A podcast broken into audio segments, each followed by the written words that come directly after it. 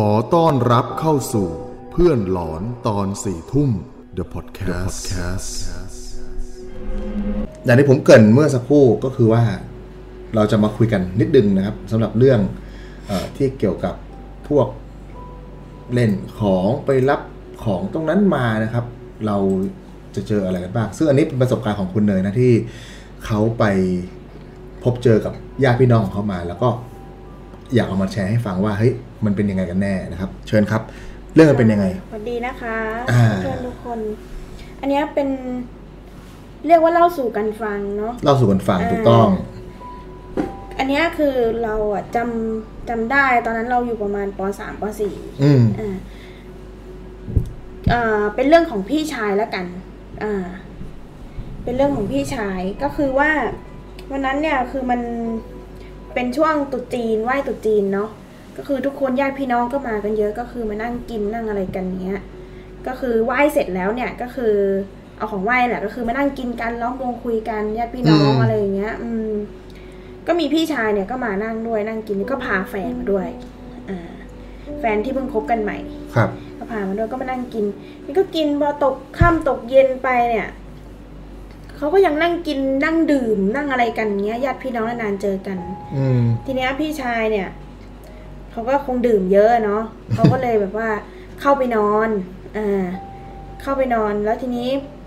คนกงคนแก่ญาติพี่น้องผู้หญิงนะเขาก็นั่งกันอยู่ในบ้านบ้านเนี่ย จะเป็นบ้านหญ้าเนาะเอเป็นอบ้านยกสุยกพื้น บ้านไม้ยกพื้นสูงสมัยก่อนอะอ่า คือก็นั่งกินกันนอกชานบ้านเนี้ยเขาเรียกนอกชานเนาะ แต่คนผู้หญิงคนแก่อะไรเงี้ยเขาก็อยู่ในบ้านทีเนี้ยพี่ชายเนี่ยเขาคงดื่มหนักแล้วเขาก็เลยเออขอตัวเข้าไปนอนก่อนละกัน อ่า เดี๋ยวหายแล้วเนี่ยเดี๋ยวสั่งแล้วเดี๋ยวค่อยออกมาใหม่เออไม่ไหวเออเออก็เลยเข้าไปเข้าไปกินก็เข้าไปไม่ถึงครึ่งชั่วโมงนะไอ้เราก็นั่งเล่นนั่งอะไรกันอยู่ข้างนอกเพราะเราเป็นเด็กอะเนาะเออ ก็ได้ยินเสียงคนแก่เขาก็โวยวายว่ามานี่หน่อยมาช่วยกันหน่อยอะไรอย่างเงี้ย ก็เออวิ่งกันเข้าไปดูก็คือ พี่ชายเนี่ย ก็ ลุกขึ้นมานั่งเนาะแล้วก็แบบตาถลนแบบว่าตาโปนร้องไห้แล้วก็แบบแล้วเราทำหน้าตาขึงขัง หน้าตาขึงขัง อ่าแบบ ทุกคนก็มาช่วยกันจับ เพราะว่าสิ่งที่ต้องช่วยกันจับเนี่ยเพราะว่าพี่ชายเนี่ย พยายามที่จะพุ่งตัวเองน่ะ ลงไปจากจากในตัวบ้านเนี่ยลงไปนอกชานคือกระโดดลงไปอ๋อบ้านมันสูงแล้วก็ต้องคว้าไว้เพื่อพยายามจะโดดอย่างเดียวเลยใช่มันเออเออแล้วทุกคนน่ะ ก็มองว่า เมาหรือเปล่าหรือว่าอะไรยังไง แฟนเออแฟนของพี่ชายเนี่ยเขาก็อยู่ด้วยนะเออเขาก็ช่วยกันจับก็ผู้ชายอะ ไปช่วยกันจับประมาณห้าหกคนอะเหมือนจะจับกันไม่อยู่นะ ไม่รู้เอาเรี่ยวเอาแรงมาจากไหนเออเออเออมคือจะกระโดดอย่างเดียวเลยทีนี้เขาก็เลยถามว่าเป็นอะไรเนี่ย เป็นอะไร ตั้งสติหน่อยเมาหรือเปล่าอะไรอย่างเงี้ยเออเขาก็พูดมาคำหนึ่งก็บอกว่า มันทำไม่ดี มันทำไม่ดีแล้วเขาก็ร้องไห้แล้วห่มแล้วก็มีแรงแบบตะเบงอย่างเดียวเลยแบบจะพุ่งอย่างเดียวเลย ทีเนี้ยคือยังไงคือสภาพ สภาพแบบเหมือนคนไร้สติอะไรเงี้ยใช่ทั้งร้องไห้ทั้งพูดทั้งอะไรใช่เออเหมือนคนไร้สติเหมือนคนแบบ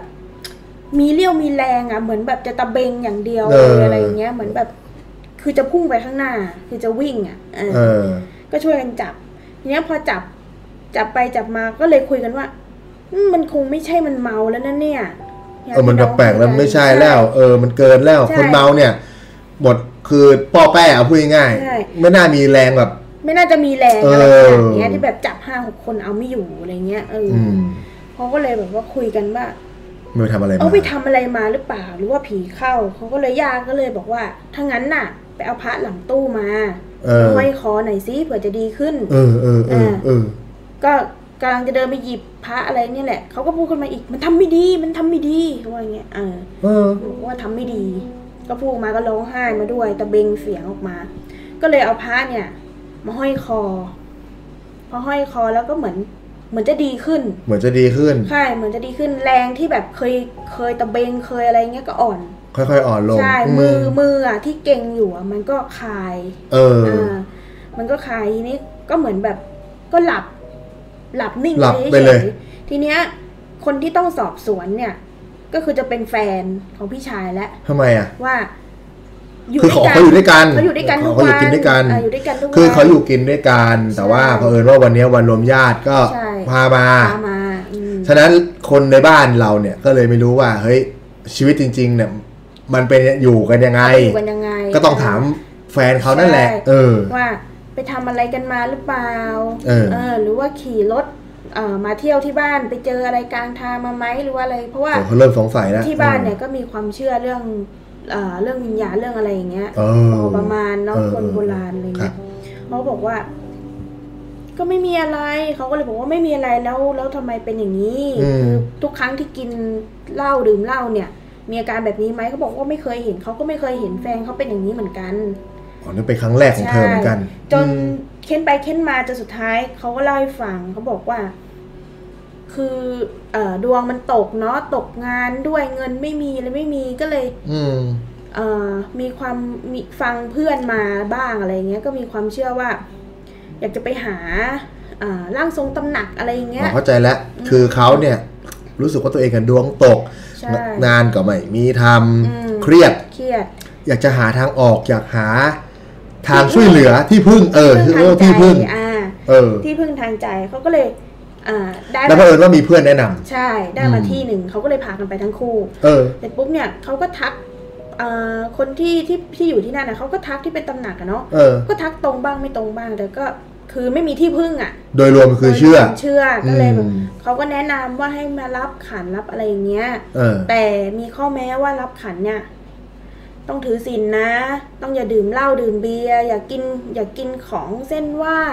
เอออย่าผิดลูกผิดเมียเอออยู่ในศีลเออในเออธรรมอะไรอย่างเงี้ยครับวันพระก็ให้นั่งสมาธิเอ่อไหว้พระสวดมนต์อืม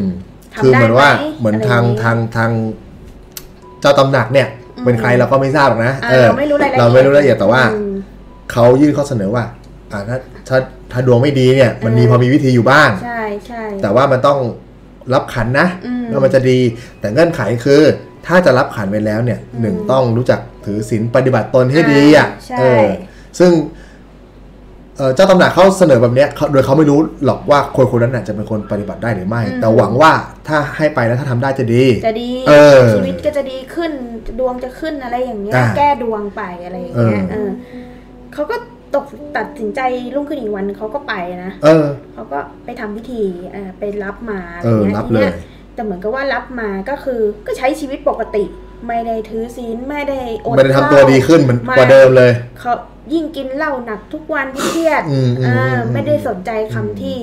เขาบอกมาเออเราก็ไม่ได้เครียดแล้วพอมาเจอวันรวมญาตินี่ก็กะจะมาคุยแล้วใครมีงานจะขอทำด้วยอะไรอย่างเงี้ยเออเออแต่ก็มาเกิดเรื่องนี้ก็ แฟนเขาก็เลยเล่าให้ฟังประมาณนี้ว่า อืม เราพอรู้คำตอบแล้วว่าอ่า อะที่เป็นทำนองเนี้ย เพราะไปทำแบบนี้มาหรือเปล่า ใช่ใช่อืมทีนี้เขาก็เลยบอกว่าเราได้ถือศีลกันบ้างไหมทั้งคู่เนี่ย เออเขาบอกว่าไม่เลย คือทะเลาะกันทุกวัน แล้วก็อืมดื่มเหล้าสูบบุหรี่หนักขึ้น คือทะเลาะวิวาทอะ คือข้างคือเช่าห้องอยู่ก็แบบ ข้างห้องข้างห้องก็เสียงดังไม่ได้นะ คือจะหงุดหงิดหูมากเลย เออก็คือ เอาขันเออรับรับขันมาก็เขาบอกให้มาไว้ที่สูง ก็ไปวางที่ต่ำๆไม่ได้สนใจใยดีอะไร ก็เหมือนรับมาเฉยๆอย่างเงี้ย คือทีแรกเหมือนเชื่ออมแต่พอรับขันมาอะไรแล้วอะไรมา ก็เหมือนไม่เชื่อไปงั้นอีกใช่เออใช่ไม่สนใจใช่ไม่ใส่ใจ เออ เขาก็เลยคุยกันว่าสงสัยจะเป็น เพราะว่า วันเนี้ยเนี่ยทำผิดหลายอย่างเลยนะ อย่างเช่น ดื่มเหล้าหนักเออกินของเส้นไหว้เอออ่าคือคือเต็มที่อะอะไรที่ห้ามมาทำหอะมไรดอะที่ห้ามทำหมดเลยอืมเออออืมอืมเขาก็เลยเชื่อกันว่าน่าเอ่อน่าจะเป็นฤทธิ์เดชเอ่อที่เขาไปรับมาแล้วเขาเขามาเตือนอะ แบบประมาณว่า คือรับมาแล้วทำไมไม่ทำอะไรอย่างเงี้ยเอเอออใช่ไหมทำไมไม่ทำให้มันดีอืมๆอะไรอย่างเงี้ย อืมเอามาแล้วเอาเหมือนเอามาเออเป็นของเล่นอะไรอย่างเงี้ย ไม่ได้จริงจังอะ อืมเนี่ยก็คือเคยเห็นมาแต่แต่แต่ช่วงวินาทีนั้นนะฟังเหมือนไม่น่ากลัวนะ แต่ตอนที่เขาของขึ้นอะ มันน่ากลัวมากเพราะเออเขาว่าเหมือนเขาจะฆ่าตัวตายเลยนะเหรออืมถ้าไม่จับไว้นี่เอาเรื่องเลยถ้าไม่นะจับไว้น่าคิดว่าน่าจะกระโดดไม่ไม่ตายขาแข้งหักพิการอะเออเพราะว่าพื้นบ้านมันก็สูงเนาะเอออมนึกภาพออกอะคือบ้านยกสูงของต่างจังหวัดนะครับ มันคือ เท่าหนึ่งของบ้านจริง ๆอะ เอออ่าพูดง่ายๆเหมือนเขาเหมือนสองชั้น เออมันน่ะสองชั้นแต่ชั้นล่างเปลือยอะเปื่อยเอใช่อเป็นใต้ถุนบ้านฉะนั้นมันจะสูงมากนะ ถ้าลงมาไม่ถ้าไม่คอหักตายก็ก็เลี้ยงไม่โตอะเอาคู่กันเออคู่กันตามตรง แล้วตอนนั้นพี่อายุเท่าไหร่ประมาณเท่าไหร่ยี่สิบกว่าๆเองอ๋อคือแบบก็ทำงานแล้วอะทำงานมัแล้วนเลยเครียดไงริ่ทำาแล้วมีครอบครัวด้วยใช่ไหมเริ่มมีครอบครัวเออตกงานด้วยอะไรด้วยอะไรเงี้ย อันนี้ก็คือเป็นสิ่งที่เราเห็นตอนเด็กนะเออเพราะว่ามันวุ่นวายมากเลยชุลมุนอืมเออ แต่เราไม่ได้รู้รายละเอียดลึกขนาดนั้น เราแค่รู้ประมาณนี้ว่าว่าไปทำอะไรมา เพื่อนๆมีมีประสบการณ์พวกนี้บ้างไหมเคยได้ยินบ้างไหมแชร์มาได้นะครับ ลองเม้นต์มาหรือว่าสอบถามมาอะไรก็ได้นะครับ ว่ามีประสบการณ์ทำนองนี้บ้างไหมเออผมฟังแล้วบางบางทีผมก็เคยได้ยินมาเหมือนกันนะว่า การที่เราจะไปรับอะไรจากของพวกเนี้ยนะครับไม่ว่าจะเป็นการรับขันหรือว่า พิธีกรรมใดที่เราไม่คุ้นเคยเราไม่รู้จักแล้วเราก็ไปต่อปากรับคำเข้ามาเนี่ย มันก็ต้องหนึ่งคือ เราไม่รู้ว่าเขามาดีมาร้ายนะใช่ของพวกนี้ต้องบอกก่อนนะครับ มีทั้งดีและและแท้และแท้นะอ่ามันไม่ใช่ว่าอยู่ๆเราจะไปเชื่อสุ่มสี่สุ่มห้านะครับ แต่ถามว่าในยุคสมัยเนี้ยมันมีของจริงเยอะไหมผมก็บอกว่ามันอาจจะน้อย ที่น้อยเนี่ย ผมมองว่าไม่ใช่เพราะอะไรหรอกหนึ่งเลยนะสาเหตุหลักๆนะครับ คนที่เขามีวิชาสมัยก่อนเนี่ยเขาอาจจะมีเรื่องของการห่วงวิชาด้วย เพราะว่าเขารู้อยู่แก่ใจนะครับว่าสิ่งพวกเนี้ยถ้ารับมาแล้วแล้วแล้วการปฏิบัติตัวเนี่ยมันค่อนข้างจะยาก แล้วยุคสมัยมันค่อนข้างจะเปลี่ยนไปนะครับเพราะเขาก็เลยเชื่อว่า ถ้าเราเขาได้ถ่ายทอดให้ใครไปแล้วเนี่ยบางครั้งบางทีมันอาจจะแบบอาจจะผิดครูแบบเนี้ยเขาเรียกว่าผิดครูนะครับเออเขาเรียกว่าผิดถือศีลไม่ได้ถือศีลไม่ได้เนี่ยอืมคนโบราณเขาก็จะ หวงหวงวิชากันนี่คือทำให้หนึ่งและไม่สามารถอ่าไม่มีคนสืบต่อคนทำก็จะน้อยลงสองเลยนะครับ ก็เนี่ยรับมาแล้วปฏิบัติตัวไม่ได้ พอปฏิบัติตัวไม่ได้แล้วเนี่ยของอะไรก็แล้วแต่ที่มันมีวิชามีครูพวกเนี้ยเขาก็จะไม่เชื่อนะครับคอมเมนต์เข้ามาว่าเคยมีลูกพี่ลูกน้องขึ้นไปทำอะไรที่ตีนที่ไม่ดีบนดอยสุเทพแล้วลงมา กลายเป็นคนเสียสติไม่ดี โอ้โหน่าใช่ใช่เลย คือของพวกเนี้ยนะครับเราไม่เชื่ออย่าลบหลู่นะครับ อันนี้ต้องบอกเพื่อนก่อนนะครับผมแล้วผมก็ไม่ได้มามาชี้นำให้เพื่อนๆเชื่อหรืองมงายด้วยนะ แต่แค่อาจจะอธิบายว่า เออ มันมีวิถีแบบนี้อยู่จริง ๆนะครับ มันเราอย่ามองว่ามันเป็นเรื่องงมงายเป็นเรื่องไม่จริง ผมพูดผมก็เคยพูดอยู่บ่อยๆนะครับว่า ผีเนี่ย อาจจะไม่เคยพูดในรายการนะแต่พูดกับเพื่อนว่า ผีสางหรือของพวกเนี้ย มันก็เหมือนอากาศอะถึงเราจะมองไม่เห็น แต่มันมี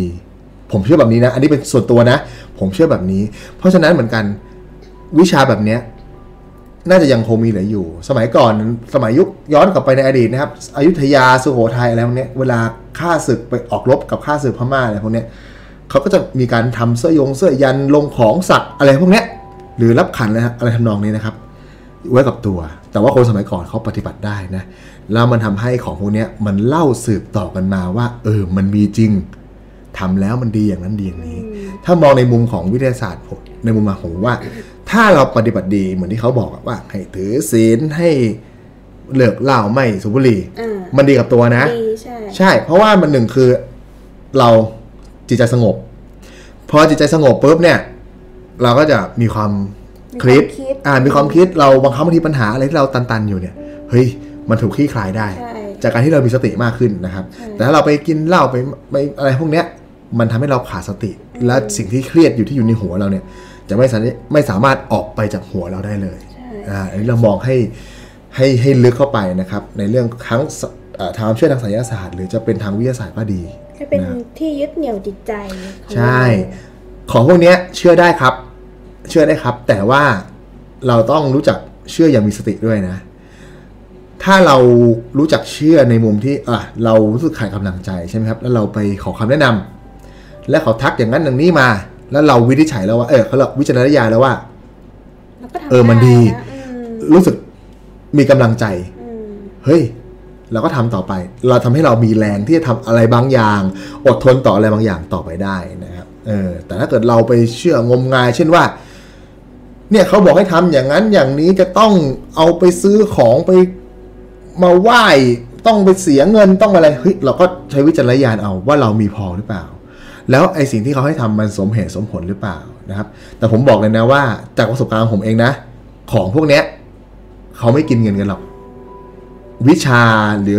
ความดีเนี่ย ถ้าเขาจะให้กันเขาให้ด้วยใจ เขาไม่ต้องมามีอามิสินจ้าง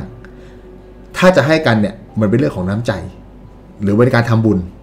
อ่าเช่นสมมุติว่าเขาชวนเราไปทำนั้นทำนี่ที่วัดเราพอบริจาควัดได้วัดได้บำรุงศาสนาเพิ่มขึ้นมานะเออมันก็จะทำให้เรา เออมันหนึ่งมีความสุขทางใจด้วยใช่ได้ทำบุญนะแล้วเราก็เออเขาเรียกว่าพดุงศาสนาให้ต่อไปอืมนะครับเออ อันนี้เราก็มานั่งคุยกันนะครับ ไม่ได้จะมาอะไรกันนะ วันนี้ผมไม่มีเรื่องประสบการณ์หลอนด้วย ไม่ได้มีแบบเรื่องแบบเออไม่ผีะรไม่ได้มีผมวันนี้แล้วผมก็ไม่ได้ติดต่อ ใครที่มีเรื่องเล่าเนี่ยก็เลย เออ เอาเรื่องพวกเนี้ยมานั่งถกนั่งคุยกันดีกว่าอ่านะครับเพื่อนๆที่ดูอยู่นะครับ ที่เคยเจอเรื่องพวกเนี้ยแชร์กันได้นะว่ามันเป็นประมาณไหน อย่างเนี้ยคุณคุณปุ๋ยบอกว่า เคยมีลูกพี่ลูกน้องขึ้นไปบนดอยสุเทพแล้วไปทำอะไรไม่ดีเนี่ย แล้วก็เสียสติลงมานะครับ เออ ไม่ได้นะครับยิ่งในป่าในเขาเนี่ย ก็อย่าไปหาทำนะใช่จริง ๆ เนี่ย ในโลกเราเนี่ยมันมีเรื่องราวลึกลับเยอะ โดยเฉพาะในป่า ในป่าเนี่ยดิบๆเนี่ย เราไม่ได้ไปอยู่ในนั้น เราไม่รู้หรอกว่าในนั้นนะมันมีอะไรบ้างอืมบางครั้งบางทีอาจจะไม่ไม่ได้มีแค่เฉพาะต้นไม้กับสัตว์ป่าก็ได้อืมเราไม่มีทางรู้เลยนะครับบางทีเราเข้าไปแล้วไปหาพูดจาอะไรพล่อยอืมๆสมัยนี้คนเที่ยวป่าเยอะนะอ่าเพราะว่ามันสวยไงเราก็อยากหลบป่าคอนกรีตของกรุงเทพของเมืองอะไรเงี้ยอืมไปพบเจออะไรเขียวๆให้มันสดชื่นบ้าง แต่ด้วยความที่เราจะเอานิสัยคนเมืองอย่างเราเนี่ย ไปใช้ในป่าบางครั้งมันก็ ไม่เหมาะไม่ควร ไม่เหมาะสม เออไปหาผู้จามึงมาพะโวยเฮ้ยกันอย่างงี้ เสียงดังอืมทั้งๆที่เขาอยู่กันเงียบอ่าๆเออ เราก็ต้องเคารพสถานที่นะครับ เราผมพูดเสมอนะ เราควรเคารพสถานที่ไม่ว่าเป็นที่ใดนะครับ ขอบคุณที่ฟังเรื่องเล่าสยองจนจบ ท่านสามารถติดตามเพิ่มเติมได้ทางเพจ Facebook เพื่อนหลอนตอนสี่ทุ่ม ขอบคุณครับ คุณครับคุณครับ